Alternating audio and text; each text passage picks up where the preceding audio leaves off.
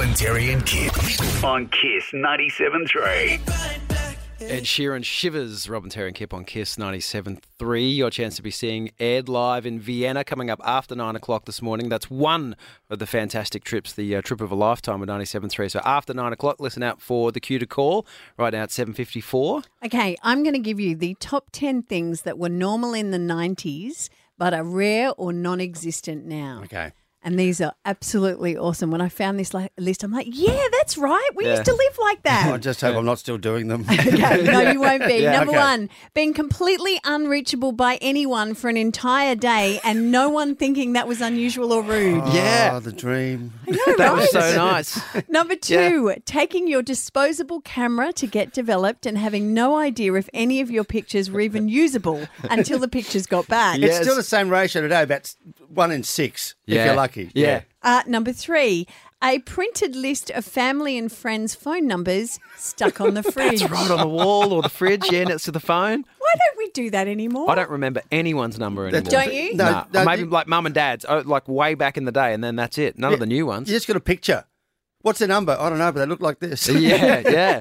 Uh, calling the movie theatre or looking in the newspaper for movie time. That's right. The movie See, pages if day. you'd done that, Oh, yeah. you wouldn't have missed the crawdad singing last night. That's on tonight. i oh, I thought it was tonight, but it's last night. Okay, playing a multiplayer video game with all the players in the same room together. oh yeah, right. So yeah, you'd have to switch out. Yeah. Uh, my, yeah, my, yeah, my son was doing Minecraft. I said, "Mate, stop that! You can get your mates to come over and play with you." So he said in his microphone, "Dad says all you can come over to my house."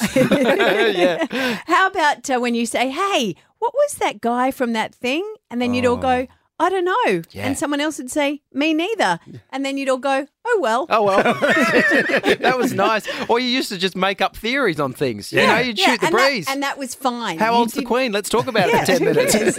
uh, giving a meeting point and a meeting time in case you get lost. yeah, that's right. Yeah, if I'm not there, I'll be out the front of Hungry Jack's near the bins. Yep. How about waiting for the bus without doing anything else other than waiting? Just sitting there going, "When will it come? Ah, I'm dying here."